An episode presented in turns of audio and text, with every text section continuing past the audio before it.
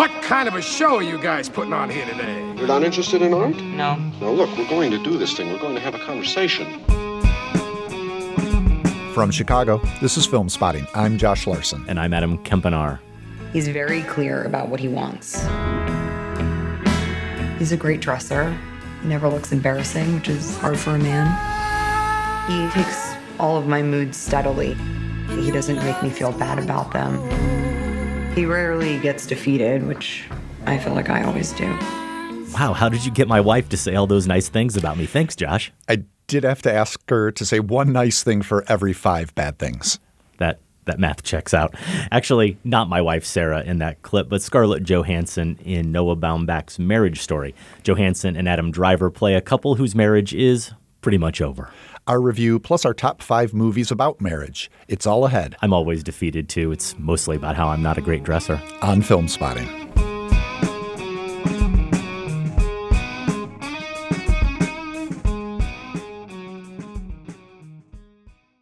Welcome to Film Spotting. Let's see, Marriage Story. We're discussing that movie this week, and we are sharing our top five movies about marriage. This might be the first time in the history of the show we actually have some authority to discuss a topic. Over 40 years of marriage oh. between oh, us, Josh. You, way to make us sound about 100 years old. I know. we, we both got married when we were 14. Apparently, yes. they're, technically, they're not legal marriages, apparently. No. And this top five movies about marriage, we will certainly get into this, is probably more accurately termed a top five movies about almost getting a divorce. Yeah, I think that's fair for my list too. I tried to make it as sunny as I could. Not a ton of sunny marriage movies out there. There really isn't. Before we get to that, writer director Noah Baumbach is back with Marriage Story, but it's the film's stars, Scarlett Johansson and Adam Driver, who have been receiving most of the early praise. What I love about Nicole, she is a mother who plays, really plays. What I love about Charlie, he loves being a dad. He loves all the things you're supposed to hate, like waking up at night. She knows when to push me and when to leave me alone. He never lets other people keep him from what he wants to do. Dad, you're too far. I know. It's not easy for her to close a cabinet. He's incredibly neat. She's brave. He's brilliant. She's He's very, very competitive. So I'll tell Charlie what's happening, and Cassie, you then hand him the envelope. I just get nervous. Can you unserve? What do you mean, like take it back? Charlie and I are getting a divorce, Mom. You can't be friends with him anymore. Gma! Charlie Bird! Mom! Mom? Mom! Noah Baumbach's latest film as a director is titled Marriage Story, Adam, but it's no spoiler to say that, yes, this could be more accurately called Divorce Story. Within the first 10 minutes, we learn that the central couple, stage actor Nicole, played by Scarlett Johansson, and theater director Charlie, played by Adam Driver, are in the midst of a separation, negotiating their way toward divorce. For the next two hours or so, we follow those increasingly fraught, heightened, and painful negotiations, especially as they involve the couple's young son, Henry, played by Azhy Robertson. Baumbach's screenplay fairly evenly divides its time between Nicole and Charlie as she moves from New York to LA to shoot a television pilot, and he commutes back and forth to spend time with Henry while directing his Broadway debut. Fairly evenly, I say, because fairness is frequently what's up for debate in the film. What's fair for Nicole? What's fair for Charlie? What's fair for Henry? And how all of that gets defined by the various lawyers they eventually find themselves enmeshed with. Played by Laura Dern, Ray Liotta, Alan Alda. I want to talk about each of those performances at least briefly. Yeah. Now, given its structure, Adam, it's hard to sit through Marriage Story and not play judge a bit. Given everything Baumbach shows us, did you find yourself siding with one party over the other? Or is it possible that answering that question misses the point of what this movie hopes to say about marriage in general mm. and divorce in particular? Well, maybe the best answer for a movie about marriage and, as you noted, more specifically about divorce, and one that I do think understands all of the emotional and procedural pitfalls and pain with as much complexity and clarity as this movie does. Can my answer just be it's complicated? Well, that, I think that's the movie's answer. yeah. If I have to elaborate, and I'll put my lawyer hat on here and I'll get into the legalese a little bit. I don't think it's fair to Baumbach as a writer or director to say that the movie has a side. I think that that's probably too reductive, and I think it overlooks too many things, some of which we may get into. Now, is there a hand maybe just somewhat tipping the scale of sympathy in one direction versus the other? Is it Nicole's direction? Is it Charlie's direction? Or is that scale perfectly balanced?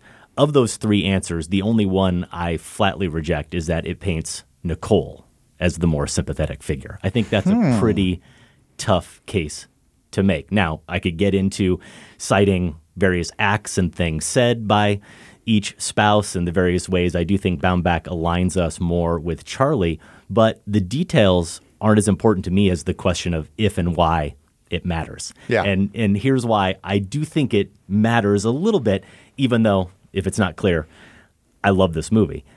One, it opens, the film does, in a way that establishes a sense of balance that we do expect the movie to follow through on. And as you said, for the most part, it does, including in how much time we spend with each character. But I love the beginning of this film, and we'll talk some about the cinematography and the editing for sure. But this conceit of letters being written, you heard it in the voiceover there, where it's Nicole explaining what she loves most or likes most about Charlie, and Charlie doing the same. And while we are hearing that voiceover, we are seeing moments from their lives that support those various points being made. So, right away, there is symmetry to the film's structure. But second, the movie is funniest and I think saddest when we see the full humanity of each character on display, for better and mostly for worse. So when we're seeing these characters at their most petty, at their most self righteous, at their most hurt, but also at their most loving and caring, and the times where they seem to genuinely be wanting what's best for not only their child, but also for each other, even if it might be misguided. And I do think that by making Charlie a little bit more the victim, that is how I see it, it maybe robs him of some of that humanity, but also dramatically, I do think to try to put things back in balance.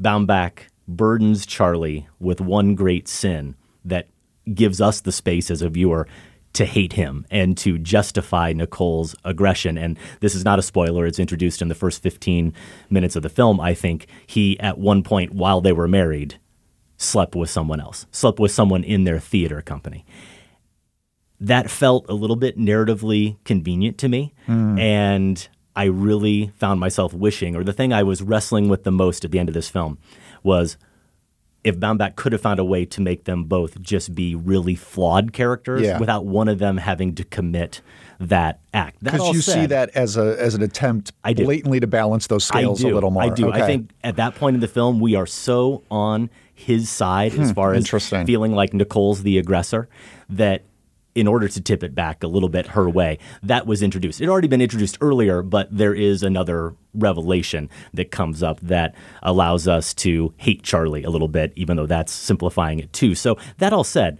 and I can't wait to hear your reaction to it and whether or not you found yourself leaning one way or the other. Just when I thought the movie did have us most on Charlie's side, he goes and makes one of the dumbest choices that he makes in the entire film.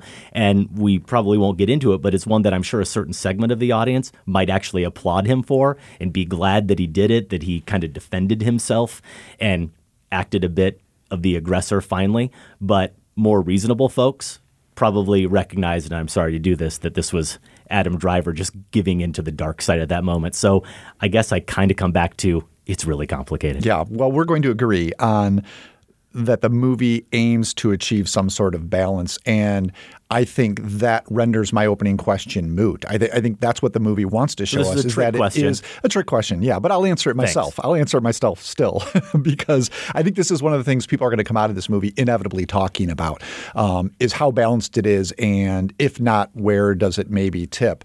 Um, but it's attempt at balance is what I admired most about it. Right as you said from that opening sequence, it, it's telling us we're going to give try to give you as full of a picture as we can of this awful everyday human experience that what uh, us- what are the stats usually 50% of marriages something along those lines meet at some point. And so this is a common human experience. We're going to try to depict it with as much honesty and truthfulness and fairness as we can. And I think the scenes that are written for each of these actors who are both doing stellar work um, Absolutely. give them those opportunities to be balanced. And the story does as well. That said, I'm totally on the other side of this. I, I think that the person I felt was maybe getting the raw deal here or out of this marriage was Nicole. Um, I don't think it's that lopsided. I, this Okay. is this is like very it's it's you're, this is a good picture of a marriage that is just at a truly complicated, difficult crossroads Sure. for so many reasons Yes. that you can't say this action led to that. But there is a line that she shares when she has her first meeting with her lawyer that she ends up hiring, played Mm-hmm. by Laura Dern, against their agreement. Um, which this is an aggressive move by her. Yes. But but notice how she gets there. This lawyer invites her into this office, and it's a very comforting, warm. There's tea, there's good cookies. It's not like a we're going to go after him. She listens to Nicole. Yes. And that's why Nicole decides to work with her because she feels like she's found someone. Now, Charlie does the same when he It's meets Alan Alda's perhaps, by Laura Dern. We should say that, but Yes, it's a yes. seduction. You're right. When Charlie meets Alan Alda's lawyer, Mm-hmm. He he connects with him for the same reasons. Alda listens to what Charlie wants to say. But Yes. going back to why I feel yes, like but real quick. yeah, going back to what I was arguing, it's hard for me to think that most viewers aren't going to listen to Alan Alda and see this grandfather lawyer who seems so loving and Sure. caring and definitely not the guy who's going to go for the jugular at any point. And they're going to compare that to Laura Dern, who says all the right things with that perfectly soothing tone, but Yeah. there's clearly Yep. someone underneath that's ready to just take Charlie Right. for everything he's got. but Charlie So moves there's a on. difference. There's a difference, and Charlie moves on to Ray Liotta, and so then that balance the That's that's that act I was talking about. Right. Yes. Okay. Well, back to Nicole. The the one line she says in that meeting with Laura Dern, and this is uh, in as part of an extended single take on Johansson walking around the room. I believe she goes into another room to get a Kleenex or something. I love that. How comfortable she is that she kind of goes into the bathroom. Yeah, you can almost, as if it's already her space. Exactly. That's how Laura Dern has made her feel. So she's beginning to open up, and Johansson carries this moment until she comes back towards the camera and is almost right in on her face. Yeah. And she says something about her entire marriage. I got smaller. And I think that is a re like if there is a root, if you listen to both of their stories, told to each other in screaming matches, told to the therapist briefly at the very beginning, told to their individual lawyers, if there is a root, it is that somewhere along the way, um, it did not become a shared life anymore. It became a life about Charlie's profession. Um, and Nicole capturing that with the, that word, I that phrase, I got smaller. Uh, now, here's where I'm back on Charlie's side. I almost wish we don't get a lot of their marriage when they were happy.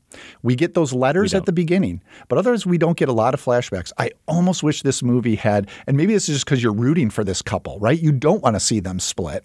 Um, had shown us or had given them the moment to recognize earlier through therapy or counseling or something that she said, I got smaller then to him. Right. And give the opportunity for him to realize that he was doing that and change. It's like when she comes upon that self realization, the train is just too far down Yeah, the tracks. And that's one of the tragedies of this movie. It really is, and I think it's encapsulated in another line, which may come in that conversation with Laura Dern, or maybe it's a bit later in the film. But at one point, she says, "When I came to him with this opportunity to move to L.A., if he had just said to me, okay, basically, go do it."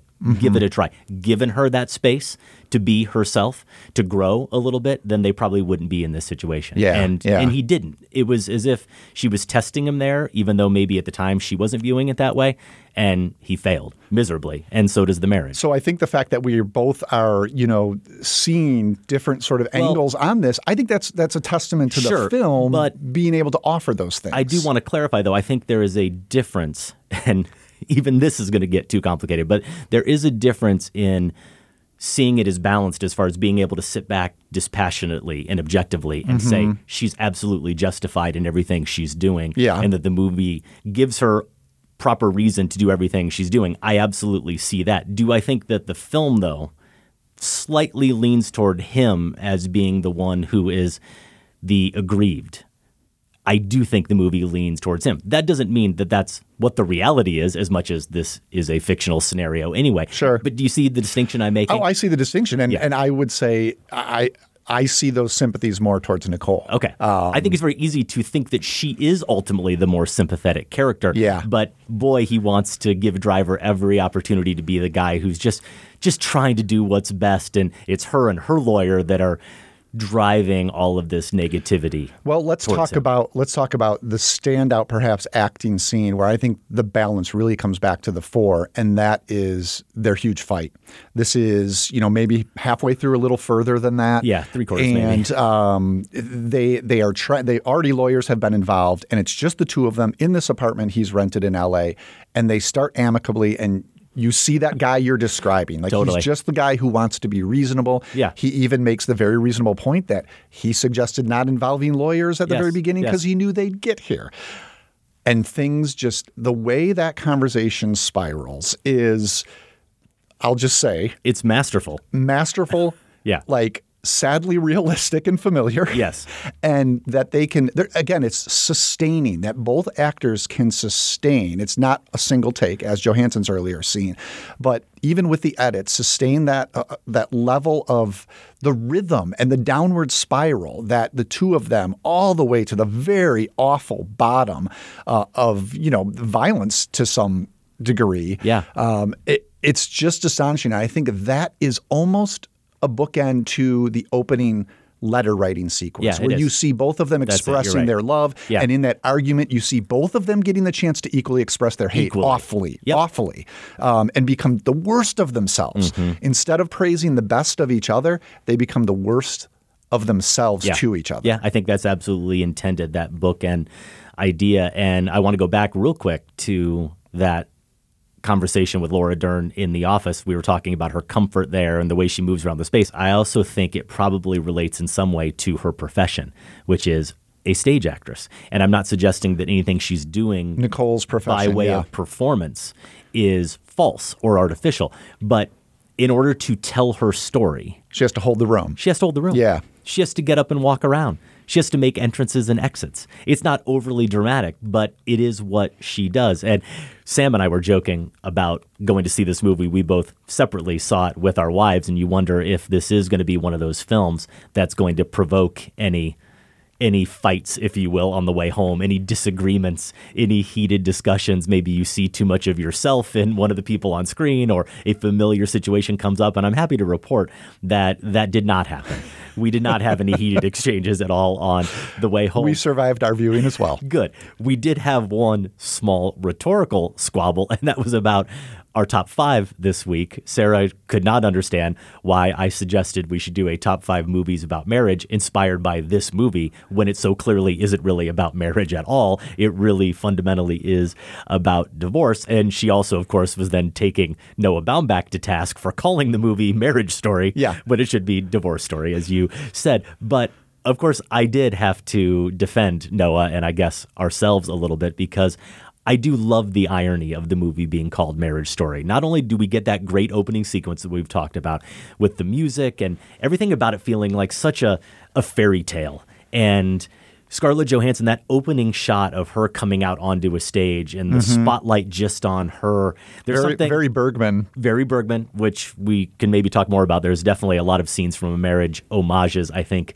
in this film. But the way it's lit so dramatically and the way her face pops into the frame just as he's saying, "Here's what I love about her," it immediately puts her on some kind of pedestal. It it idealizes her in a way just with a single shot and the way it's lit. And I really love that. And it goes from setting up how great these two people are and the depth of their feelings for each other, the positive feelings they have for each other, to then immediately taking us back to reality, the sterility of a therapist's office mm-hmm. and her refusing to share her letter with Charlie and the therapist. So this great exchange of ideas and adoration for each other, well, we're the only ones who are privy to it.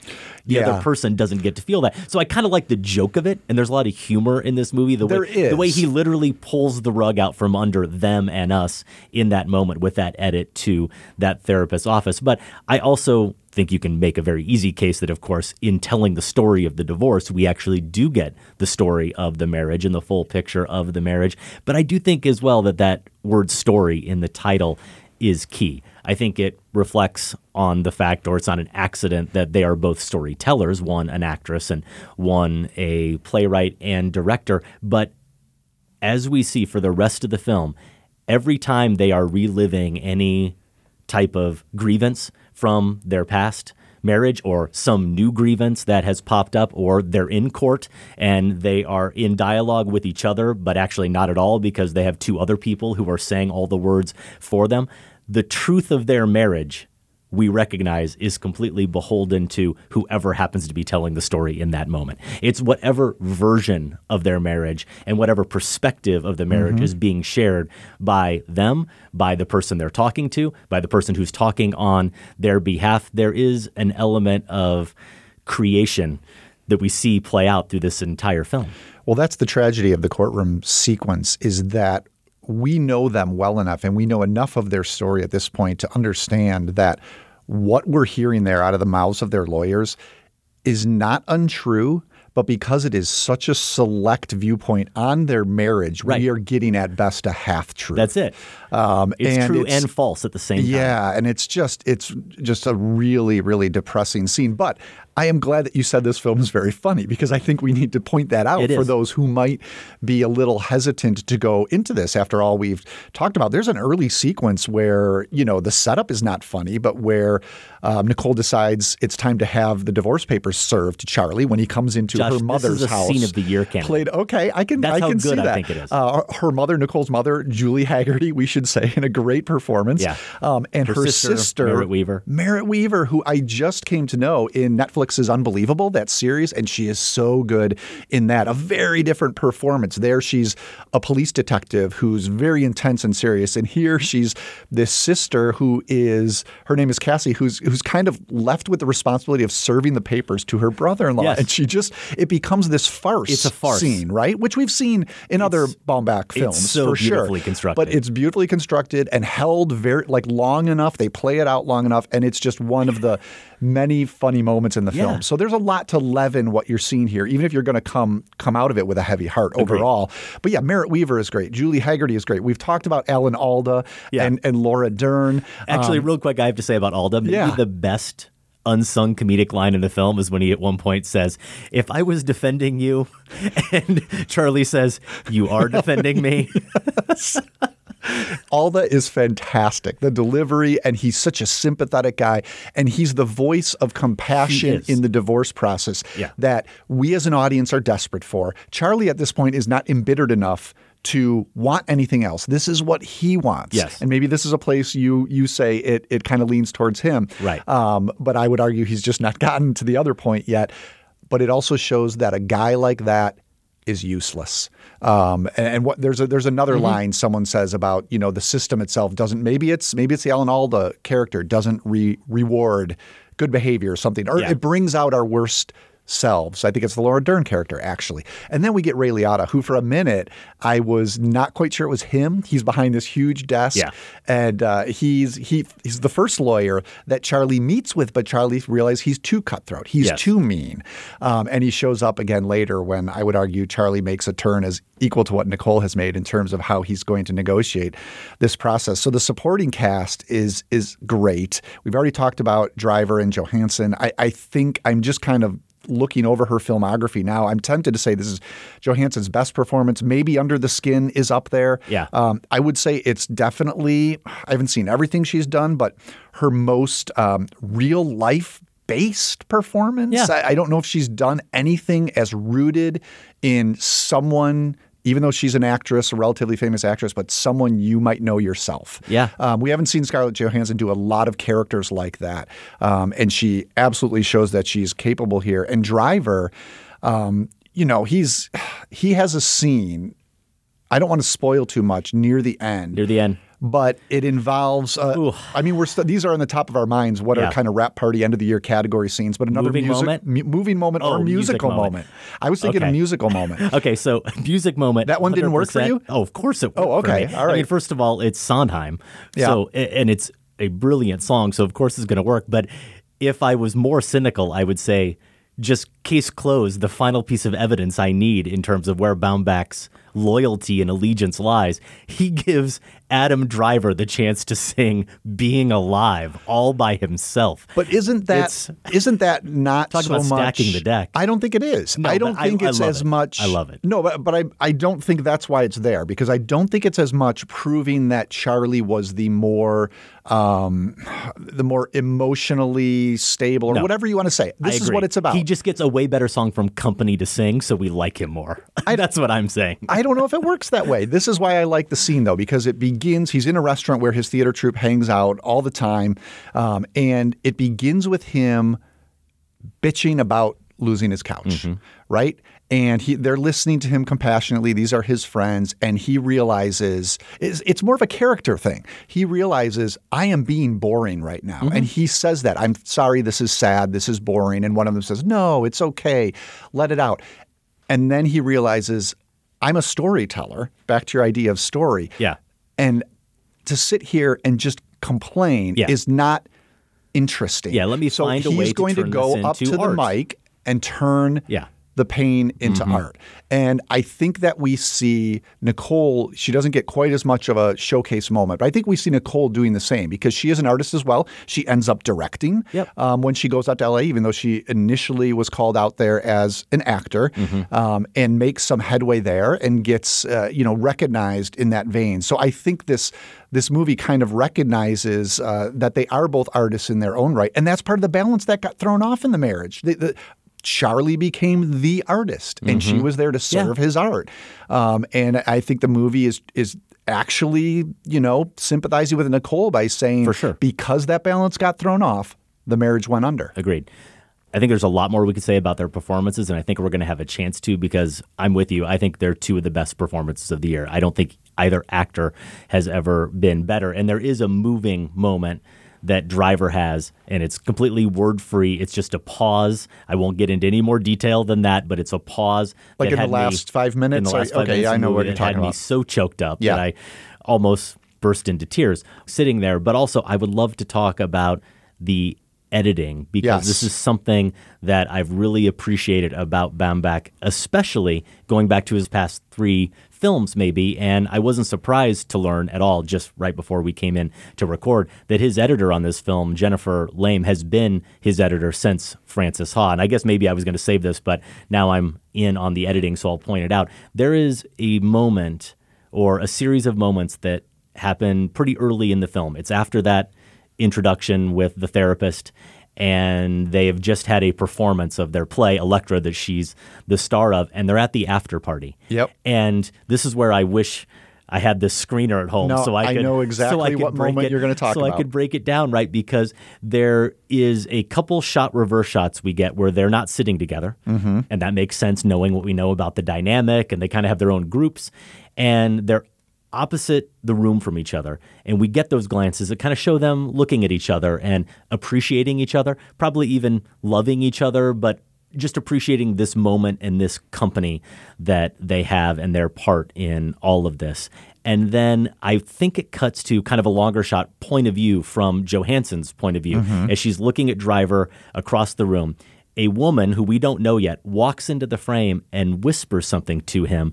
And we see him from that same point of view look in Nicole's direction, look at the camera, kind of. Then it cuts to Nicole. We see the reaction on her face, and it cuts back to him, a close up of him reacting to her reaction. And I did not sell that properly at all because you have to experience the way those three, It's two the or three speed- it's moments the are speed cut, of it, too, and the rhythm. abruptness to it, Yeah. the rhythm, and the way then we go from that series of cuts to the subway on the way home, where they're each on different sides, not talking to each other. That chasm that exists between them. Those edits tell us everything we need to know about that situation and even who that woman might be Oh, without definitely. us having any actual sense of the dynamic or the details of Yeah. that dynamic. It sets an emotional mood and tone as well as conveying information that has a role in the plot. That is great filmmaking right there. Yeah, Jennifer Lame has been invaluable to uh, to Baumbach, I think, with the last number of films. I don't know that she's edited everyone since Frances Ha, um, but a handful for sure. Mistress America, While We Were Young. Yeah, Yeah. And, and has just um, added a ton. I think you could say the same. You could praise the editing in that opening sequence where sure. we are hearing their letters and seeing snippets of their previous life together. So I think you are going to hear a little bit more about Marriage Story as we get into the end of the year and our top 10 films of the year. I don't want to be presumptuous for you, Josh. Is it in the conversation? Um, I don't know if it's going to crack the top 10. I I can't say that I have any huge reservations Okay. about it or any complaints, really. It's just kind of looking at that crowded field ahead of it. Sure. Marriage Story is currently playing in limited release, and then it comes to Netflix on December 7th. If you see it and agree or disagree with our takes, you can email us feedback at filmspotting.net. Film Spotting poll results next. We'll reveal your choice for Tom Hanks' best performance as a real life figure. Then the Film Spotting Top 5 movies about marriage, some of which, like Marriage Story, may be headed for divorce. Stay with us. It's like you woke up with a bad idea, headed out the door like you were never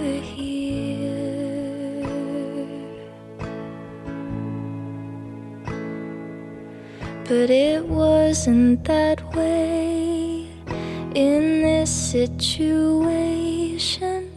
There's no one to blame. A machine left on. And now the battery's gone.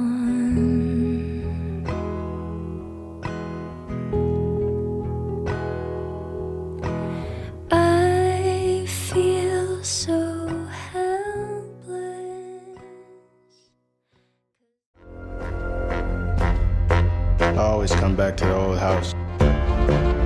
What if it's empty? What if we just peeked inside? We could throw parties. You could put on one of your plays. We could yell.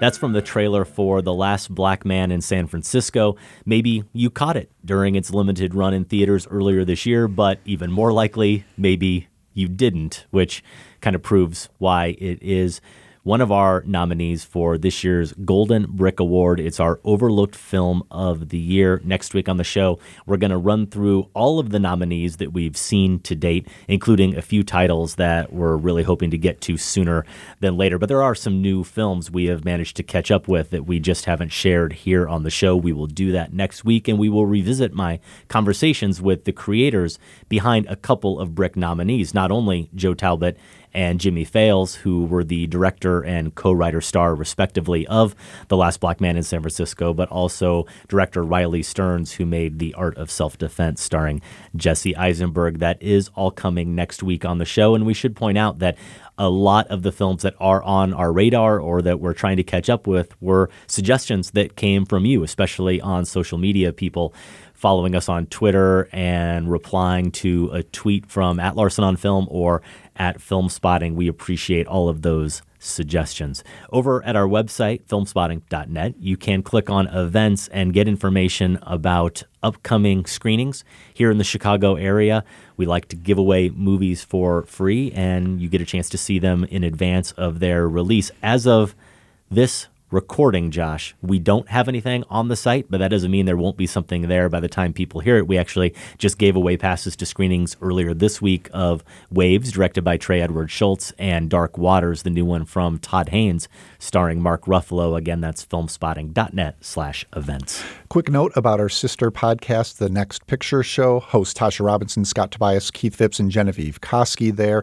They have a new pairing out, and the first episode of that is available right now. It's week one of their Nazi comedies pairing. So they're looking at Mel Brooks, The Producers, which is available right now, and then they'll compare it to Taika Waititi's Jojo Rabbit, which Adam and I both favorably reviewed last week. Every two weeks, a new movie pairing is offered by the Next Picture Show.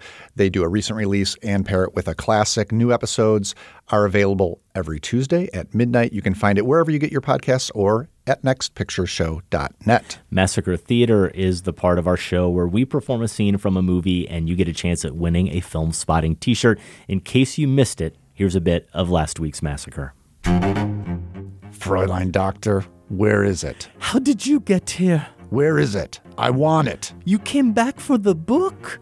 Why? My father didn't want it incinerated.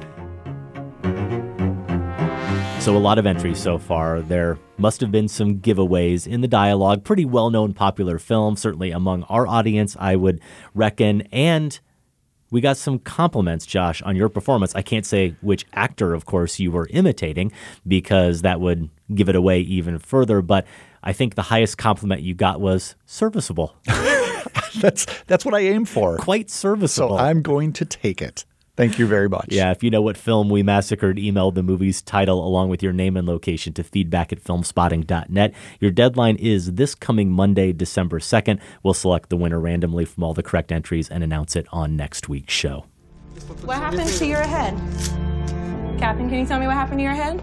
Put on Uh, they, uh, uh, uh, there is. It's okay. Take your time. Take your time. There's a two centimeter laceration on the left eyebrow. It's okay. It's all right. okay. It's okay. Okay. I want you to look at me and I want you to breathe. Do you understand? Yeah, gotcha. yeah. Okay. All right. There's about a four centimeter gap. A very shook up Tom Hanks there with Petty Officer Danielle Albert in the Paul Greengrass film Captain Phillips. We get into our poll results now, looking specifically at the work of Tom Hanks and his work portraying real life figures, even if some of them aren't all that well known to us, like Captain Phillips. We are looking ahead to his performance as Mr. Rogers in A Beautiful Day in the Neighborhood, a movie, Josh, that you have seen Yes. at this point. I have not, though it's opening this weekend, and I am eager to get a chance. You should be. That's that's all I'll say for okay, now. for now. It looks like we may not get to that movie until after the Thanksgiving holiday, so these poll results will have to do. For now, we asked you which Tom Hanks performance as a real life figure is his best, and we put the options in chronological order. Jim Lovell in Ron Howard's Apollo 13, Texas Congressman Charlie Wilson in Mike Nichols' Charlie Wilson's War, Walt Disney in Saving Mr. Banks, Captain Richard Phillips in Captain Phillips, James B. Donovan in Spielberg's Bridge of Spies, or my beloved Chesley Sully Sullenberger in Clint Eastwood's Sully. Finally, there is Ben Bradlee in Spielberg's The Post. Josh, how did it come out? Well, some anti Disney perception here in the hmm. poll because Walt Disney was in last place with 2% of the vote. Then came Ben Bradlee with 3%. Charlie Wilson received 6% of the vote. Sully, I know you didn't vote this way, Adam, but it probably still hurts you a little bit. Sully only received 7% of the vote. Then we have James B. Donovan from Spielberg's Bridge of Spies receiving 9% of the vote. A jump here to second place, Jim Lovell with 28% of the vote, but running away with this really was Captain Richard Phillips, received 45% of the vote. Christopher Williams wrote in Tom Hanks is one of our great actors, but part of that appeal is that you can always see his Tom Hanksness shining through, even if it's the gruff Ben Bradlee of The Post, the calm Sully, or the worried but competent Jim Lovell in Apollo 13. There's always a line back to the competence, calm, and decency that Hanks brings with him. Which is why Captain Phillips is my answer. For most of the runtime of Paul Greengrass's movie, Hanks plays the typical Hanks role. He's scared, but he's smart. He's thinking through his situation, acting wisely, and being the man we expect. But in the film's final moments, after the danger is over, Hanks delivers a performance we've never seen from him. Phillips, now safe, goes into shock. He's confused, disoriented, unable to get coherent words out. It's a performance that deflates our notions that our heroes are never scared and always composed. It's raw and scary, and it lets Greengrass's movie end with a glimpse of what true heroism is calm that sometimes masks sheer terror. It's one of Hank's greatest performances. Well said. Yep, right on there, Christopher. Here's another note from Darren. That last scene in Captain Phillips is a rare example of being too good. So good that it made us forget just how powerful the rest of the movie had been. Hanks has had a great career, but he may as well use the last five minutes of this movie for his entire career highlight reel.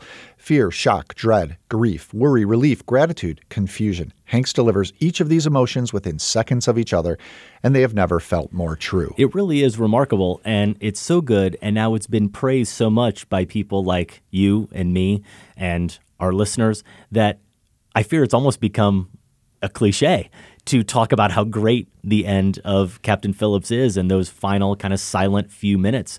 With Tom Hanks and that camera just trained on him. But maybe in this case, the cliche is for a reason. Well, and to Darren's point, it probably doesn't help to go watch this on YouTube. You know, you might you need sort of that context, what everything that uh, Christopher was talking Mm-hmm. about to lead you to that final point. I think it still holds up, though. It's fantastic. Looking ahead a couple of weeks, we are going to be wrapping up our 9 from 99 series with none other than Star Wars Episode 1 The Phantom Menace. Yippee!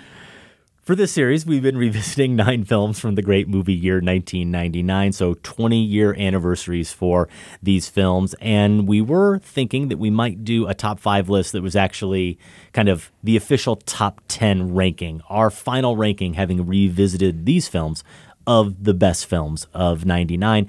And our producer Sam had a good idea. As is often the case, he suggested that maybe we do it more like a marathon awards segment where we give out our not only best picture, but our best lead performance, our best supporting performance, our best scene. It's going to be tough because we have watched some great stuff in this series so far, but I think it will be rewarding. And just to clarify, for me, as I start to think about this, Yeah. we're going to limit this to our nine from 99 films, We are. right? We're not opening it up to all It's of the series. Okay. Yeah, All right. that's really how it is like a marathon. Yeah, We're looking back sense. on it and going to reflect on all of the standout performances and moments. So here are the movies we'll be considering then. The Matrix, that was the first one we did. Then we moved on to The Sixth Sense, followed by Fight Club, The Blair Witch Project, Being John Malkovich, Eyes Wide Shut, American Beauty, Magnolia, and yes, The Phantom Menace. Now, Yeah. Adam, I won't ask you to name it, but and I, and I will also leave the possibility that The Phantom Menace, after you revisit it, could become the best movie for you from Uh-huh. this series. Yeah, maybe But save your money. where we are now, do you have a sense of what your number one is for sure? Do you have to think about this a little bit? Oh, don't Oh, no. na- don't name it. yeah, no, I would have to think about it Okay. because it's between three of the titles there. Okay, yeah. good. Yeah. Yeah. and I've got sort of a rough ranking going on Letterboxd, a private list, and I haven't decided on that order of the top three yet. Now, we always point out that these questions are inherently flawed. Sometimes we even redo them, and this one is tough because we're combining lead and supporting performance for this question. We're going to get to asking you your favorite performance from the marathon. And not only is it tough to pick a winner anyway from all these great candidates, you had to start by picking the nominees. And the nominees are things we could debate over the course of a couple episodes. So this whole question probably should be discarded, and we're going to get all the emails about how we failed. Once again, no one will be happy. No, but we did our best. And this is why we always have the disclaimer that you've got the other category. Yes. If we got it so wrong that the performance that you revere the most somehow didn't get included, you can write it in and we will make sure your voice is heard. So I think what we'll do, Josh, as we did limit it to one performance from each movie, you'll list the candidate from that film. I will note some of the supporting performances that were maybe tough to leave out, but will be there for you if you want to vote other. Yes, you can throw those in the other category. Here are your legit choices in this poll question. We're going to start with Brad Pitt in Fight Club. So I don't think that one's too hard. Sure, you could go Ed Norton, you could go Helena Bonham Carter. There are obviously a lot of other people in that ensemble. Don't you think most people would agree Pitt is the standout performance from yeah, Fight Club? that makes sense. Okay. And the same, I would say, for our next option. It's from the Blair Witch Project. Has to be Heather Donahue, right? I think so. You could go Joshua Leonard, you could go Michael C. Williams, the two guys she is camping with, but especially based on our review, we were very enthusiastic about Heather Donahue's performance. I think she's the clear nominee there. Things get a little tougher, or should I say a lot tougher, This with being John Malkovich now. Uh, I don't think I weighed in on this, so I'm just going to step back and let you guys take all the shrapnel here. Sure.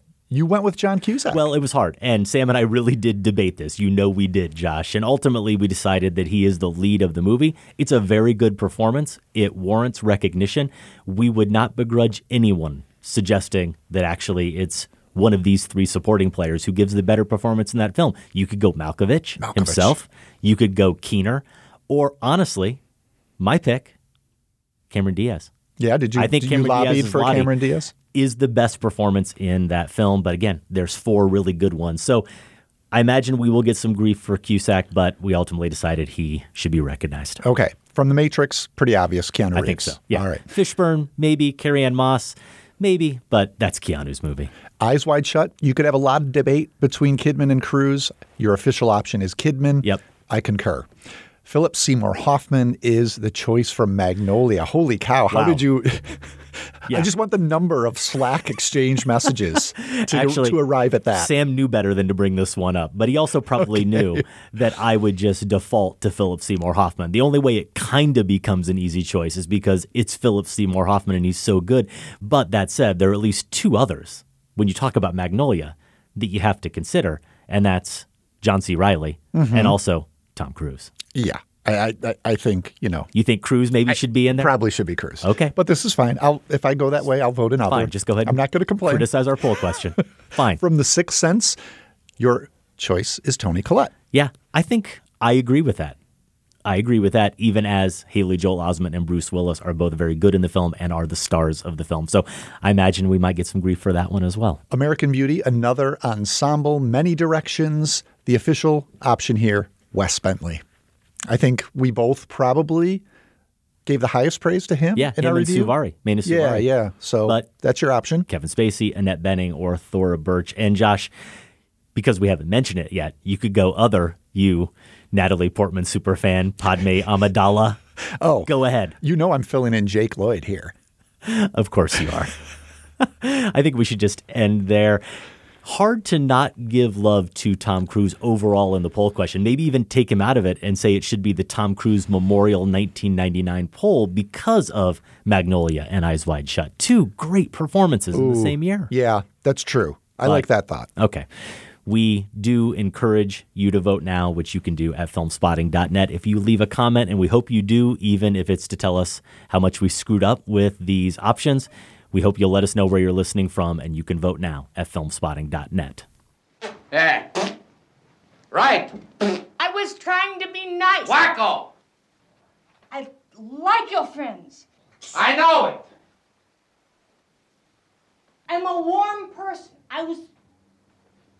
I know that. I'm not one of those stiffs that you like with their noses up in the air. And boom, boom, with their noses up in the air. Our good friends Gena Rowlands and Peter Falk from John Cassavetes' A Woman Under the Influence from 1974, helping us transition into our top five this week. Inspired by Noah Baumbach's marriage story, we are sharing our top five movies about marriage, probably setting the tone there for this list and our Yes. choices. Movies where the marriage is rife with conflict. And if it wasn't rife with conflict, then it probably wouldn't be much of a story. Now, this top five is one we have done in the past. In fact, a very, very long time ago, episode 28 of the show, long before you joined, Josh. This would have been in 2005, the first year of the show. And it was a tie in with our review of Ingmar Bergman's latest at the time, Saraband. It was a film that was basically a sequel 30 years later Yeah. to Scenes from a Marriage, a movie that definitely had a big influence on Baumbach and Marriage Story. And sometimes when I look back on lists from that long ago, Mm-hmm. I can cringe a little bit at some of my choices. I don't know that there's too many top five lists that I feel like I just completely failed, but occasionally one or two choices I think, man, so many more movies I've seen now, so Sure. much more experience. I'm so much wiser. I'd have such a better list. And here I am getting a chance to make right, except I don't feel too embarrassed at all Let about me my hear list. the choices. Yeah, What'd you have? so I had Kramer versus Kramer. Okay. Number five, definitely a movie about divorce.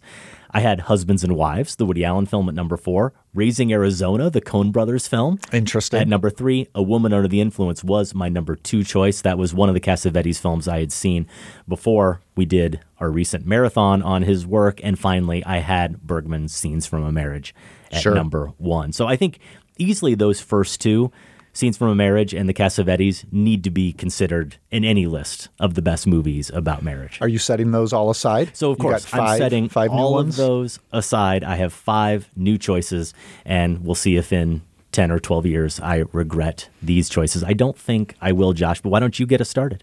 All right, so yeah, my my first crack at this, um, and it was hard. I mean, there are so many good options here. I think what distinguishes the five that ended up making my list, sort of the framework that helped me narrow it down, is that I have five films that, for me, each reveal a certain truth. At least as I've experienced it about marriage. So each of these have either a moment or just the whole cumulative effect is, oh, it gets this. Yeah, And yeah. it gets it really right. Yeah, I had it too. The way I phrased it was what aspect or nuance of marriage does Yeah. the movie offer? Yeah, so I'm looking for those truths. I'll probably talk about those for each of these picks. Now, because this is such a rich topic, these are all great movies mm-hmm. too. So I think every movie on my list I've given four out of four stars to. So these are also just on their surface great films. At number five, well, it turns out that master Indian filmmaker Satyajit Ray, we did a 2014 marathon on him. He made a bunch of great movies in which marriage played a part. On Twitter, when we asked for suggestions, Timothy Sedlacek suggested 1964's Charulata, The Lonely Wife, which I love. Greg F. suggested 1963's The Big City, which I love even more. Both certainly count as marriage movies. I wouldn't be surprised if you go one of those directions, Adam. But my choice for this list is Apur Sansar, also known as The World of Opu, and it's the final installment in Ray's Opu trilogy. I am committing a violation here. You Let are. me just put this out there. I totally forgot. I'm throwing when the thinking flag. about this list that the entire trilogy is in the pantheon, thus ineligible. So sorry, I, I realized that too late. Didn't have time to switch things out, and just honestly, just wanted to talk again This is about an infidelity. This is an infidelity. I'm not sure I our will- relationship can handle. I will accept my punishment. there is, though, this middle section in Apur Sansar that is so exquisitely joyful and romantic. And given all of the heaviness of Marriage Story and a lot of these movies we're going to talk about, I just wanted something like this to include on the list. Yeah. Um, it alone almost erases all the heartache that we've otherwise seen in the Opu trilogy up to this point, and it does involve the first days of a young married couple. Uh, so Opu here is a young man played by Soumitra Chatterjee, and at the start of the film, we see him fall into this hastily arranged marriage to a wealthy young woman named Aparna, played by Sharmila Tagore. So after the wedding, they go back to his dumpy apartment in Calcutta, and there's a bit of a rough start for a while, but they soon find themselves to be perfectly matched. And Ray captures this in just a lovely montage of bare bones domestic bliss. They're feeding each other, they're fanning each other, they barely are able to look at anything other than each other. And so the truth that Apur Sansar gets about marriage is a good one, a positive one. On your best days, it can feel like you're the only two people in the world. And romantic comedies try to capture that, um, but I can't think of any that really get that feeling quite as well as Apur Sansar. So that is my number five, violation or not. Yeah, you got to this top five list first. You pointed out your list in our Slack over the weekend, and I was very angry with you because you had a couple choices that would have been strong contenders for me. I hadn't started formulating my list yet, and I'd completely forgotten about the Pantheon and just thought, how am I going to do this list without the World of Opu? I Yeah. mean, it's not just one of my favorite movies about marriage, it's one of my favorite movies ever, but I'm going to let you have it. And as you said, it makes it easier when Ray made at least one other masterpiece about marriage. We will get to that in a little bit. I think I was in a similar frame of mind as you, Josh, with my number five. I wanted at least one film that was going to be a little bit lighter, a little bit more joyful. And my pick is The Thin Man from 1934, Nick and Nora Charles, the couple. It was part of our screwball comedy marathon back in 2006. And it's funny because I had to do the setup for Sam at the time for that review. And I noted that it was a popular choice among listeners in connection to the top five drinking movies we did on episode 86. But it also would have been a good candidate for top five screen duos, which we did on episode 22 a case could even be made that Nick Charles belonged on the list we did on episode 34, which was our top five badasses. And now I wonder, well, why can't I put Nora Charles on the badass list? Doesn't have to be just Nick. She's a badass herself. And finally, it could have been on our top five movies about marriage on episode 28. And I actually asked Sam how bad he felt about having not seen this movie before forming all these lists. It turned out we both were big fans of this film. And this is my shot to revise history, I guess. I did focus for the rest of my picks on movies that are about marriage. And this is a detective story. But when you think about The Thin Man, do you really think about the detective story, which is about a missing inventor and this husband and wife team that almost get killed trying to find him? No, you think about the relationship. You think about Nick and Nora Charles, and you think about them equally. And that's the key nuance here was this notion of equality in a relationship, true equality, and alchemy. That sense of chemistry, that intangible thing where you have two people who come together and become true partners. And of course, they're partners in trying to solve this case as well. But every other choice on my list, Josh, you're going to see films that deal with the harsher realities of even semi or mostly successful marriages, the complexities of human relationships that also are personal contracts. And I did want one that was just full blown fun, but also showcased an ideal marriage, even if it's a full blown fantasy, which I do think is what we get here with William Powell and Myrna Loy as Nick and Nora. Two of my favorite lines from this film that get at the core of what I love about their relationship. Early in the film, I think it's maybe in that opening scene, Nora shows up and says, How many drinks have you had? And he says, This will make six martinis. And she turns to the waiter and says, All right, will you bring me five more martinis, Leo? Line them up right here. If that's what he's having, that's what she's going to have by God, too. And then later, they're talking to a lieutenant who says, You got a pistol permit? Nick says, No. He says, Ever heard of the Sullivan Act? And Nora says, Oh, that's all right. We're married. I mean, that's that's that screwball comedy banter Mhm. that makes these films, and this film in particular, such a treat. I actually came across an article from September 2011 in the National Post, the Canadian newspaper. I don't know what the point of the article was, honestly, even after reading it, but it was about Nick and Nora Charles, and it was called Nick and Nora's Infinite Marriage. And I'm not shocked at all to find, at least according to this article, that people were so convinced, fans of these films were so convinced that William Powell and Myrna Loy were really a couple that they were sure that they were married in real life Hmm. that they had to be in a relationship with each other and it turns out of course that it's a that it was a purely professional relationship so that's the reality they weren't really a couple at all the movie gives us the fantasy version of marriage and that's what i love about the thin man Pretty girl. Yeah, she's a very nice type. You got types? Only you, darling. Lanky brunettes with wicked jaws. So it sounds like those were our sunny picks, and it's time to move into choppier waters. Yeah. Number four, I have Away from Her.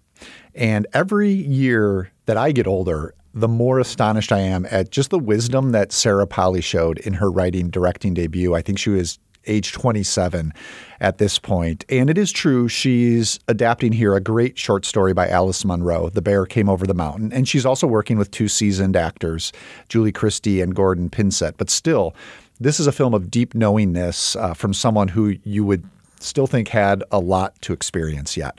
Uh, Christie and Pinsent play a couple whose 45 year marriage has settled into a comfortable and tender intimacy, despite certain troubles we learn about that they did endure in the past. Uh, then Fiona, the wife, begins to show symptoms of Alzheimer's disease. And in addition just to the medical challenges, these troubles also revisit in disturbing new ways and just upend what the two of them thought was this settled life that they had together. Now, this did make my list of top five female directed debuts in November 2017. So, if you want to hear more on the film itself, that's episode 657. But the truth that this movie gets at for this list, and again, it's one that was corralled by a 20 something who's working with great material and collaborators. The truth is that marriage is never going to get easy. You're not going to get to that point. It might, in fact, be the hardest thing you ever do. Uh, yet part of what it means to be married is to keep doing that work all the way through to the end. Underneath all the complications that uh, Away From Her captures, there are past betrayals, there's the disease, there's aging itself. It still recognizes this truth, I think, especially near the end. After Fiona has moved into a memory care facility and she begins to drift further and further away from Grant there's a sequence where there's this one moment of awful, but at the same time, sort of wonderful clarity. You could have just driven away. Just driven away without a care in the world. And forsook me. Forsoken me. Forsaken. Not a chance. I'm pretty sure we played that clip before, but uh, I wish I hadn't because it's it's really even more fitting for this list, and it's always worth hearing Christie's delivery there. So away from her, my number four don't wait for marriage to get easy. I don't. I don't know that that day ever comes. Yeah, that is a great pick. I love that film and I love those performances. My number four, I'm going to be very brief here because it's a film that even though it came out in 2014, I still feel like not enough people have seen.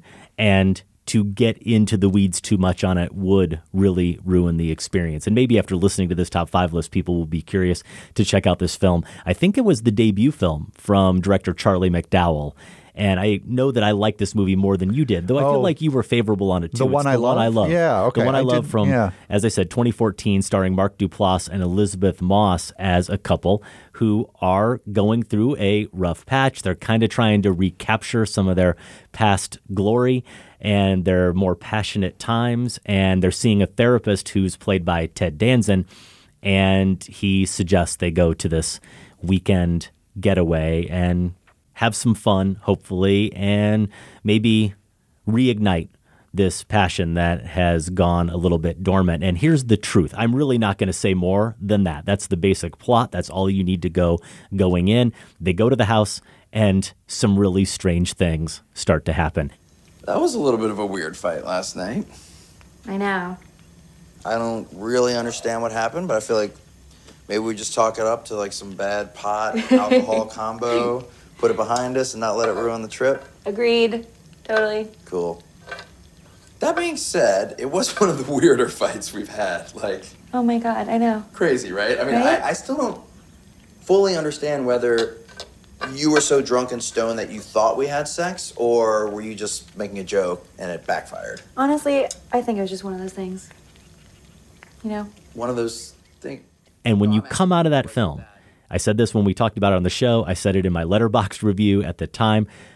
If you watch that film with your significant other, as I did, whether you're married or not, if you have been together for any amount of time, I imagine that the person you watch it with will turn to you just as my wife did and say, Okay, so what's the best version of me? They will ask that question or some form of that question after seeing this film. And I could probably give you the advice to not take the bait and don't answer that question. But if you want to have a really, I suppose, honest and interesting conversation with your spouse, you could try to answer that question because the truth there, the fundamental truth there is no matter how happy your marriage is, no matter how much you do genuinely love that other person, there are going to be imperfections. There are going to be quote unquote flaws. There are going to be things that you probably wish you could change about them. You may discover new ones as you go through the marriage. And whether or not you ever feel like those are things you need to bring out into the open or those are things that are forced out into the open, that's different for every couple. That might be just a secret that you take to your grave. But in this case, the one I love, it's a film that really forces you to not only, I would say, Josh, think about it in terms of your spouse, but think about it, I think, the way Sarah did, which if you're really connecting with the material the way I did, you're not going, wow, what would I change about Sarah? I'm going, what would Sarah change about me? What what should Sarah want to change about me? How do I need to be better? So the one I love, maybe a little bit of a surprise choice here, but a movie, at least on this topic of marriage, I found pretty profound. Yeah, overall, I didn't go for the movie, but I did note that it gets at a truth very similar to what you were just saying. Basically, the gap between the spouse we want to be and the spouse we are That's it. can feel huge, mm-hmm. right? So I do think the movie touches on that for sure. Okay, so we are up to number three. If marriage, as I said, with Away from Her is never going to get easy, if it's going to be a series of ups and downs, then the good ones are going to have to involve reconciliation. And one of the most delightful movies about a married couple making up is 1937's The Awful Truth. This stars Cary Grant and Irene Dunne as Jerry and Lucy Warriner, a husband and wife who, like the couple we meet in Marriage Story, are in the process of divorce. There are essentially two movies going on here. There's the one where Lucy and Jerry are trying to find new partners while simultaneously sabotaging each other's efforts at romance. And then there's the one where Lucy and Jerry continue to share glances, inside jokes, instinctual smiles before they remember they're not supposed to be smiling at each other. Basically, no matter who else is around, they're always the most compatible couple in the room.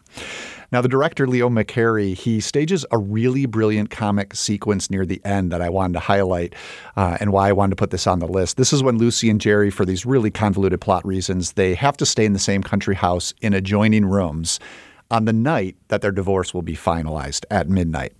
Once they're settled in their beds, the door between these two rooms, it keeps opening. Like the wind does it, and then there's this cat, all sorts of stuff comes into play. And each time it happens, they have a clear sight line of the other person just sitting there in their bed. So there's a lot of comic business about this where they try and fail to keep the door closed. Eventually, they just realize they're going to have to connect with each other on some level. And this leads to here's another, speaking of the Thin Man, great screwball exchange that hints at reconciliation. You're all confused, aren't you? Mhm. Aren't you? No. Well, you should be because you're wrong about things being different because they're not the same. Things are different, except in a different way. You're still the same, only I've been a fool. But I'm not now. So long as I'm different, don't you think that, well, maybe things could be the same again? Only a little different, huh? You mean that, Jerry? Viña Delmar doing the screenplay there. She's adapting a play by Arthur Richman. And basically, the simple truth here marriage means making up. Uh, in a way, marriage doesn't become a marriage until you've, you know, hit brokenness of some kind and have. By some grace, been able to make it to the other side. I think the awful truth is this great farce about um, somewhat begrudgingly making it to the other side, and th- these two being surprised to find themselves there, but also um, just really sort of overjoyed with it as well. So. Yeah. I guess you could see this as a positive pick For too. sure. Yeah. No, good pick. A movie that was also part of our screwball comedy marathon back in 2006. My number three choice would be a great pairing with your number four. You talk about a couple that hopes or imagines that they are absolutely in that settling part of their marriage where their life is what it is and it is joyful enough and they believe there is a firm foundation and that foundation gets rocked a little bit by a revelation. It's the movie that was my number three film of 2015 Andrew Haigh's 45 years. And i'm sure this was discussed by people who talked about the movie at the time. It's fascinating to see this for what it was, which was a follow up to his debut film, a movie we liked a lot called Weekend, which was about two gay men who meet and have this kind of fling and this connection, and then they go their separate ways. It's a relationship that never gets to have a history, at least a history that we're going to see.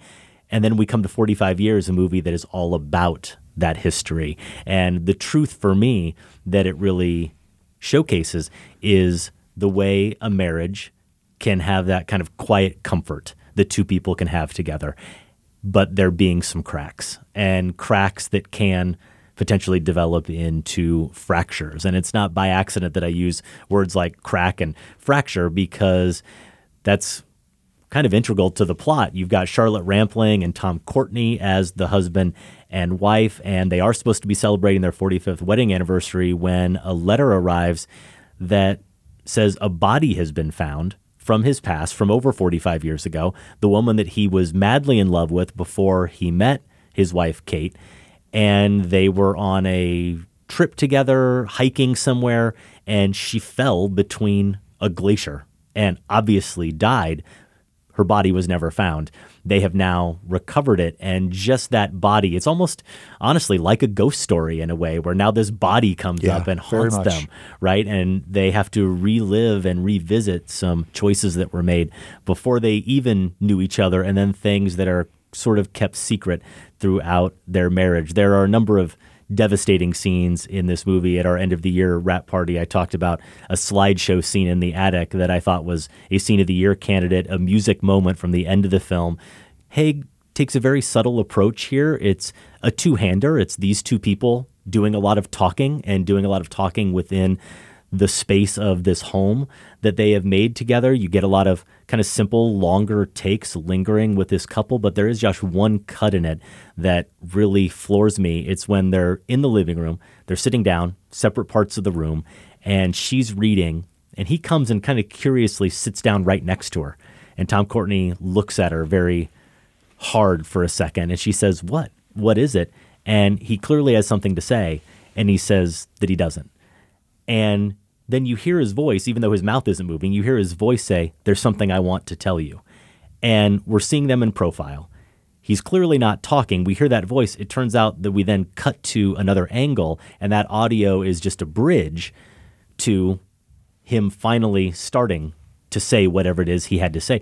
You don't know in that moment how much time has actually passed. Have they been sitting there for 10 seconds together or 10 minutes Mhm. uh, or or an hour? You really don't know how long it took him to kind of build up the courage to finally say what he has to say.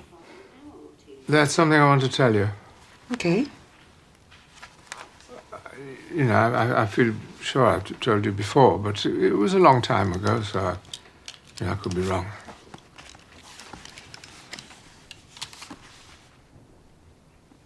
Okay, go on. Yeah. Um, I, I was her next of kin. What do you mean? Well, officially, I, I was her next of kin. I'm sure I told you this Well, before. I think I remember her husband being another woman's next of kin. Why? Why what? Well, why were you her next of kin? Because they thought we were married. Who did? The authorities, people. What made them think that? We, we told them we were. There's something about that really efficient use of ellipsis there that seems so appropriate to the film, which, as I said, is about the past encroaching on the present and possibly affecting their future. And another true moment there in any relationship, there being some secret, there being something that one person doesn't want to tell the other person, but knows they really have to. And they don't want to do it under the guise of wanting to protect her when really selfishly you're protecting yourself, which is what he's doing there, I think. And these are the type of dramas that are playing out in households everywhere, every day, and will forever. Yeah, you're right. That would make a really great pairing with Away from Her. Just the way it recognizes this sort of tranquil domesticity should never be taken for granted. Um, that, that's maybe when those cracks start to, to turn into fault lines or something. Something bigger. Okay, I'm at number two on my list. I won't spend a lot of time on this because I did go with Eyes Wide Shut, which we just spent so much time talking about as part of our 9 from 99 series. I wouldn't say this movie is anti marriage, but it's in a lot of ways it's pro marriage, but it's certainly the movie that's honest about the difficulties of marriage and the reality that marriages fail for all sorts of reasons, that sometimes the right call might be. Uh, the hard one of deciding not to stay together. Uh, the couple here, of course, Bill and Alice, Tom Cruise, Nicole Kidman, they really find themselves at this point early on in the film. It's it's the kicks off the entire rest of the movie. This late night conversation that threatens to peel away some of the masks that they've been wearing for each other. So this is, you know, they're at this point well before Bill throws a fit and decides to go sneak into a creepy sex party. Uh, they have some issues, fair to say. Now you might point out that after all this craziness, Bill and Alice still seem to be moving themselves towards some sort of reconciliation by the end of the film. I think that's true. But as I noted um, in our review, and we did spend a lot of time talking about marriage in that review, it's worth noting uh, if listeners haven't checked that out yet. But as I noted there, is that they've still got a lot of work to do. Yeah. At that toy store, in that final scene when they get home, the reality is they might not make it. I mean, we my instinct coming out of Eyes Wide Shut is, whew, you know, you you breathe a sigh of relief, but the more you think about it and realize what they have ahead of them and where they're at, I mean that this is a downer pick in a lot of ways because the truth is that you might not make it. Huh. Um, it's just See, it's it's just a sad reality. I totally get that reading or suggesting that it could be read that way, and I see it so much more hopeful. I see it as they finally, they finally come through it. it, yeah. they finally come through it, and now that they have been forced to confront reality, Mhm. actual reality, the honesty of each person's viewpoint and I suppose mindset of their marriage, I think it's going to lead them to better things. That's my hope. They're definitely in a better place, for sure. Still got a ways to go. yeah. So my number two does go back to Satyajit Ray. You mentioned the film. It is The Big City from Nice. 1963. I love this film. What a great filmmaker. And the truth of marriage that we're seeing explored here, I think, is what can happen, the upheaval and the angst that can happen when you have a marriage that's in transition. When one partner decides to break from their assigned role in the relationship and all the drama that can unfold from that. This film stars Madhabi Mukherjee as Arati and her husband Subrata is played by Anil Chatterjee. And we talked about this a lot during our marathon and this review. The movie forces us to think about what her role, what Arati's role is as a woman in their household, within their marriage. She's a wife, she's a mother, she's a daughter in law, she's a sister in law, she's a housekeeper, she's a cook, she's a nurse. She's all of these things. And we see the toll that all of those roles take on her, and they all have prescribed actions and needs that come with it. And because of his struggles, her husband not making the money that he should and they're having trouble making ends meet, she discovers that she could work outside the home, that she could go make some money as well. And she does that. She goes to work as a saleswoman and actually has some success. So now we see her take on new roles as an employee, as a coworker, as a friend, and actually a supervisor. And the big one that causes so much trouble at home as the breadwinner. And she's trying to navigate all these while also navigating all those other roles. She can't just abandon them. And these new ones don't have the history, the decades and centuries of history that tell you what type of housewife you're supposed to be in this culture, what type of housekeeper or daughter in law you're supposed to be. She's making all this up as she goes, which is both what makes it so thrilling and what makes it so hard. I mentioned she becomes the breadwinner. There's a scene where she tells her husband that she's gotten a raise, and at least the English translation that we get on screen in the subtitles is great. The wife comes home a hero, the husband's a zero. That's how he feels. He feels completely worthless now because of her new role. And she's enjoying her work. She is successful and she's being useful to the family, and she loves that. And his kind of self pity and despondency really does hurt her. And there are a couple of scenes, Josh, that I know you remember well from this movie that really get to the heart of this. And it's a fairly early one after coming home from the job. And she's just kind of recounting her routine, the details of the job, very casually to her husband. And she says, You wouldn't recognize me on the job. And that piques his interest. And he says, What about at home? Would I recognize you at home? And Mukherjee, just what a performance. Yeah. Very slyly, almost sensually, slowly approaches him, enters the frame that's just on his face, sharing that very close space with him. It's a very intimate exchange. And very close to him and very quietly says, You don't recognize me? And she brings up the mole on her face that, of course, he knows. And when he says that it feels all familiar, she points out that she's still the same housewife. She does reassure him here in that moment. Now, later, when he's found the lipstick that Yes. she has put on to go out on her job as a saleswoman, something she's never used before, he gets a jab in at her. He doesn't even look at her as she's heading out the door. He says, You're not going to put on your lipstick. And this moment is so good. She throws the lipstick out the window. She Mhm. doesn't need it. And she says, Listen to me, do what you like, but please don't misunderstand me, darling.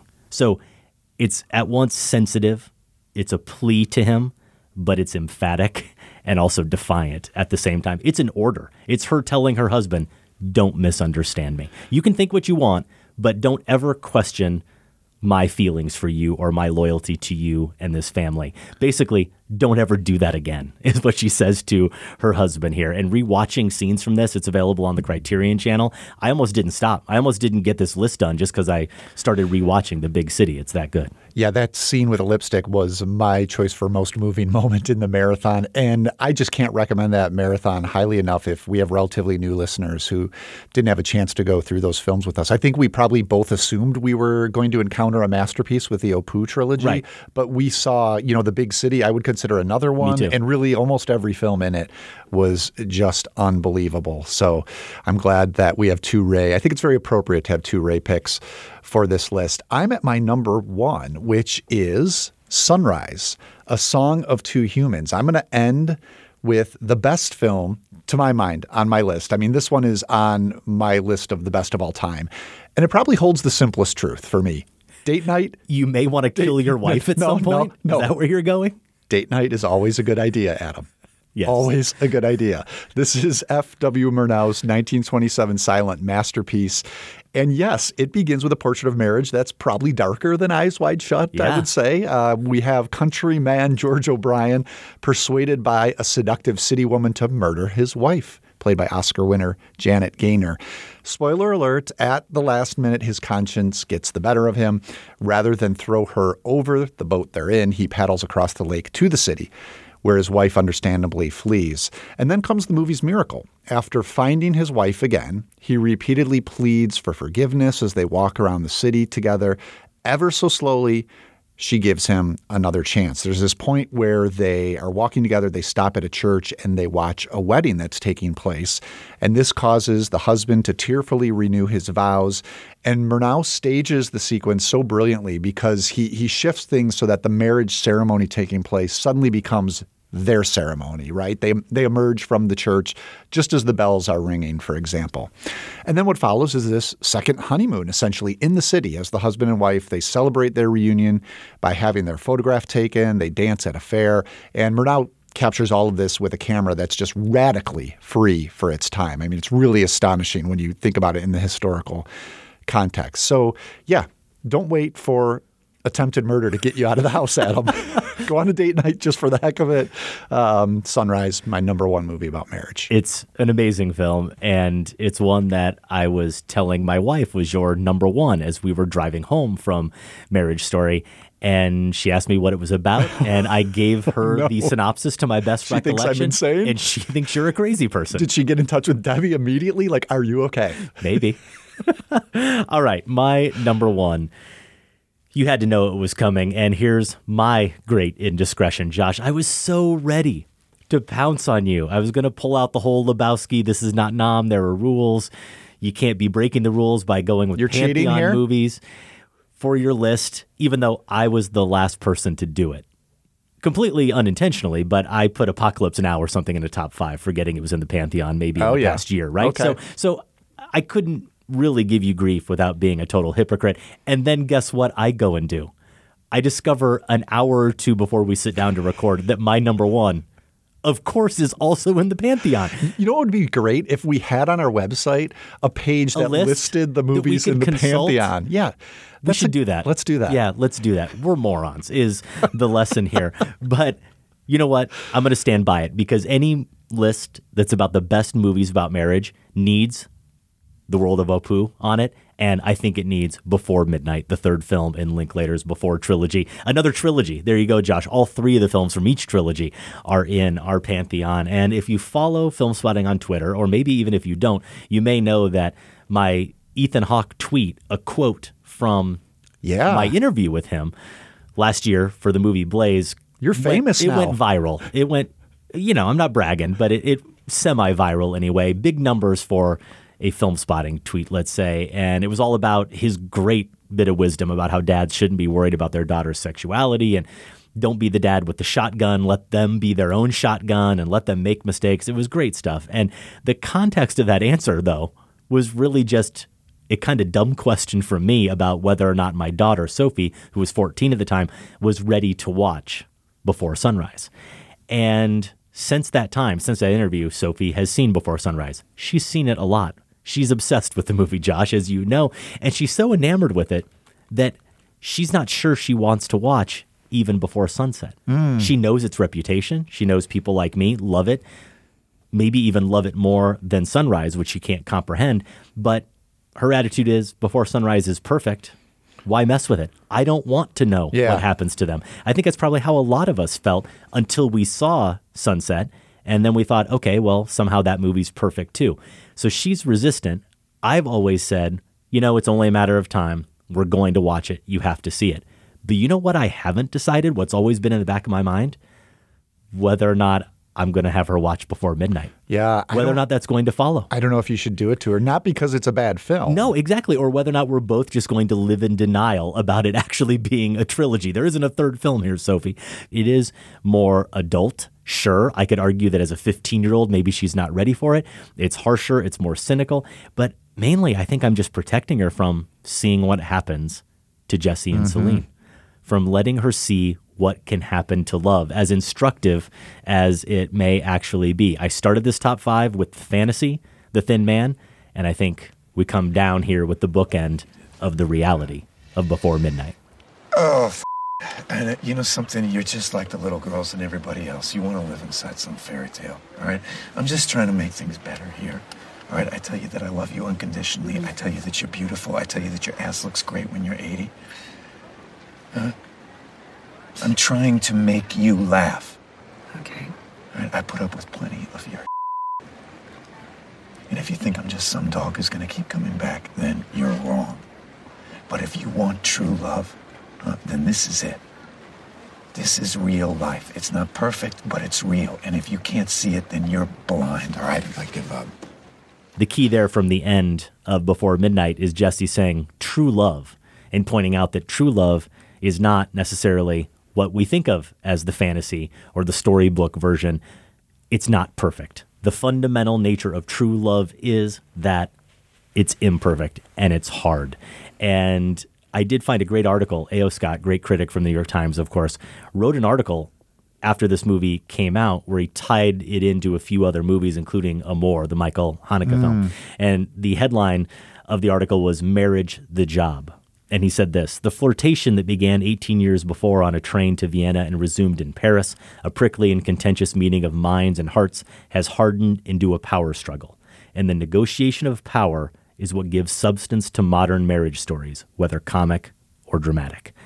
I do think that's the fundamental truth here that any relationship, certainly a marriage, is on some level about power, whether you mean it to or not, certainly not in kind of the corporate takeover sense of it, but it's a negotiation. Someone in a relationship is going to have to give. And this is what we see in Marriage Story. You talked about it with Nicole's character saying she got smaller. Someone else is going to potentially, or at times, going to have to thrive for the relationship to work, and someone is going to have to sacrifice. They're going to have to give just a little bit of themselves, and that's that's the work of marriage. That's the trick ultimately of marriage. That before midnight, after certainly a lot of contentiousness and a lot of prickliness, eventually does come around to. Well, as for the question whether or not Sophie should watch it, you're just going to have to get in touch with your personal Dr. Spock. Give give Ethan Hawke Yeah. a call, text him, and, Yeah. and see if he thinks she should watch it But or not. you know he'll say, "Of course." Well, there you Stop- go. Stop protecting her. There it's you just go. me being one of the dads protecting my daughter's innocence. she needs to see what the world's really like. You have your answer. Okay, those are our top five films about marriage. Josh, I know you have some honorable mentions. Oh yeah. Oh my goodness. Well, I can give you my six through ten for sure. Um, Bergman scenes from a marriage. Yeah. I didn't do this list before, and so it wasn't on there then. It probably should have been on here now, but I knew it would get mentioned. So, uh, in the mood for love, here's where more pantheon screw ups. I really thought about that for this list. Assumed it was in the pantheon. It's not apparently. There's been multiple times we've assumed that's in the pantheon and it's not. Okay. Well, anyway, I considered it. The Incredibles I paired with Up, and you know, wow. Incredibles is a great choice. Yeah, and up as well. uh, The Incredibles, I feel like uh, talked about a lot, and and we even talked about it when Incredibles two came up within the context of marriage specifically. So that's gotten a lot of attention, but that is an honorable mention for me. Here's a smaller one that I don't know if it's ever come up on the show, but Lisa Cholodenko's "The Kids Are All Right." Mm-hmm. Um, really strong film, um, and marriage is it's a family film, but marriage is definitely sure. at the core there. And Elaine May's "A New Leaf." I saw that come up as a suggestion on social media. I like to think it might not have if we hadn't done our Elaine May marathon. Um, Another marriage a- involving attempted murder. Okay, Yeah. Josh. I I'm sensing a pattern. I don't know what that's all about. But uh, real quickly here, certified copy. I thought about 45 years for sure. The Cassavetes that I would have put on this is probably Faces. Sam had it Um, on his top five list back in 06. You know what else Sam had on that 05, list? actually. You know what else he had, which was a very smart pick? The Secret Lives of Dentists. Very small film. He's always loved that film. Oh, it's and so I good. still haven't watched it. It's so good and absolutely about marriage. So, Private Life, which I praised, I think last year, right? Did it make my top 10? I believe so. Um, and how about Fantastic Mr. Fox? You got a little bit of that in there, right? That should be put in the penalty box. What? That movie should never be allowed to be brought up again on this show.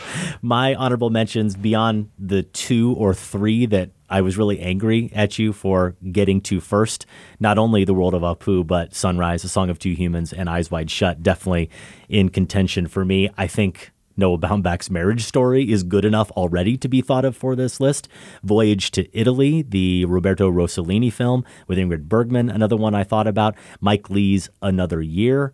And another recent marathon film, one we talked about in relation to Before Midnight, Stanley Donen's Two for the Road, a great Yeah. marriage movie. And four titles here, one of which you mentioned that maybe aren't totally eligible, but they should be in the conversation. Moonstruck, a movie I love with Nicolas Cage and Cher, Mhm. though more about a pending marriage. Certified Copy is the one that you also said that great film from Abbas Kiarostami that we don't really know If it is about marriage if or it is not. about marriage or not. That's the beauty of that movie. How about Rosemary's Baby? Mhm. Going back to Cassavetes with Mia Farrow, maybe not really a movie about marriage, but a movie that certainly about, as a listener way back in 2005 pointed out in response to our list, it's a movie about the betrayal of marriage, the betrayal of trust in a marriage. And I don't know that you can betray someone in a more egregious way the John Cassavetes does in Rosemary's Baby. And finally, another one I said maybe not eligible, but worth talking about Phantom Thread, the Paul Thomas Yeah. Anderson film. Okay, so a question that came up with someone who I was talking about this with is do they get married at the end? I forgot. They do. They do. They do. So it absolutely would apply. Yeah, but it does happen at the end of the I film. know, but it's yeah, okay. I would have accepted it. Okay, well, I appreciate that. Again, those are our top five movies about marriage. We would love to hear your picks or any other comments about the show. You can email us feedback at filmspotting.net. Josh, that is our show. It is. Over at the website, you can also find reviews, interviews, top fives, and marathons like that great Satyajit Ray one going back to 2005. Also at filmspotting.net. Vote in the current Filmspotting poll. We're asking what is the best 9 from 99 series performance? You can find more information about our whole 9 from 99 series at filmspotting.net slash 9 from 99. If you want a Filmspotting t-shirt or any other merch, go to filmspotting.net slash shop. If you want to sign up for our weekly Filmspotting newsletter, go to filmspotting.net slash newsletter. We are on Facebook and Twitter. That's where we put our top five list topics out in advance quite frequently, looking for your feedback. So come meet us there. Adam is at Filmspotting. I'm at Larsen on Film. Out in wide release this weekend, 21 Bridges about a disgraced New York Police Department detective who's given a chance at redemption. It stars Chadwick Boseman. Frozen 2 is out, and A Beautiful Day in the Neighborhood, starring Tom Hanks as Mr. Fred Rogers, directed by Marielle Heller. In limited release, opening here in Chicago, Dark Waters, based on a true story. It's a corporate legal thriller with Mark Ruffalo and Anne Hathaway. Honey Boy, starring Shia LaBeouf, who plays his own dad in this memoir, also written by LaBeouf. Lucas Hedges co stars, and the new one from the director of Krisha and It Comes at Night, Trey Edward Shults. The movie is called Waves.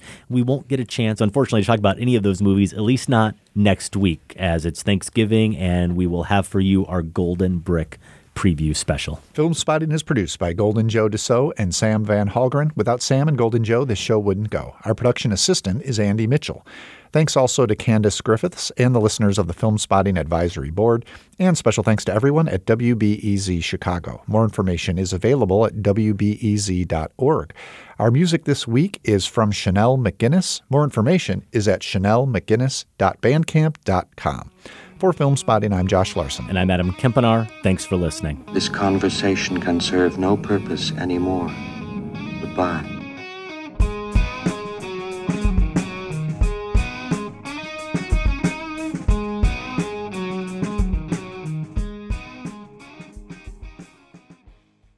Filmspotting is listener supported. Join the Filmspotting family at filmspottingfamily.com and get access to ad free episodes, monthly bonus shows, our weekly newsletter, and for the first time, all in one place, the entire Filmspotting archive going back to 2005. That's at filmspottingfamily.com.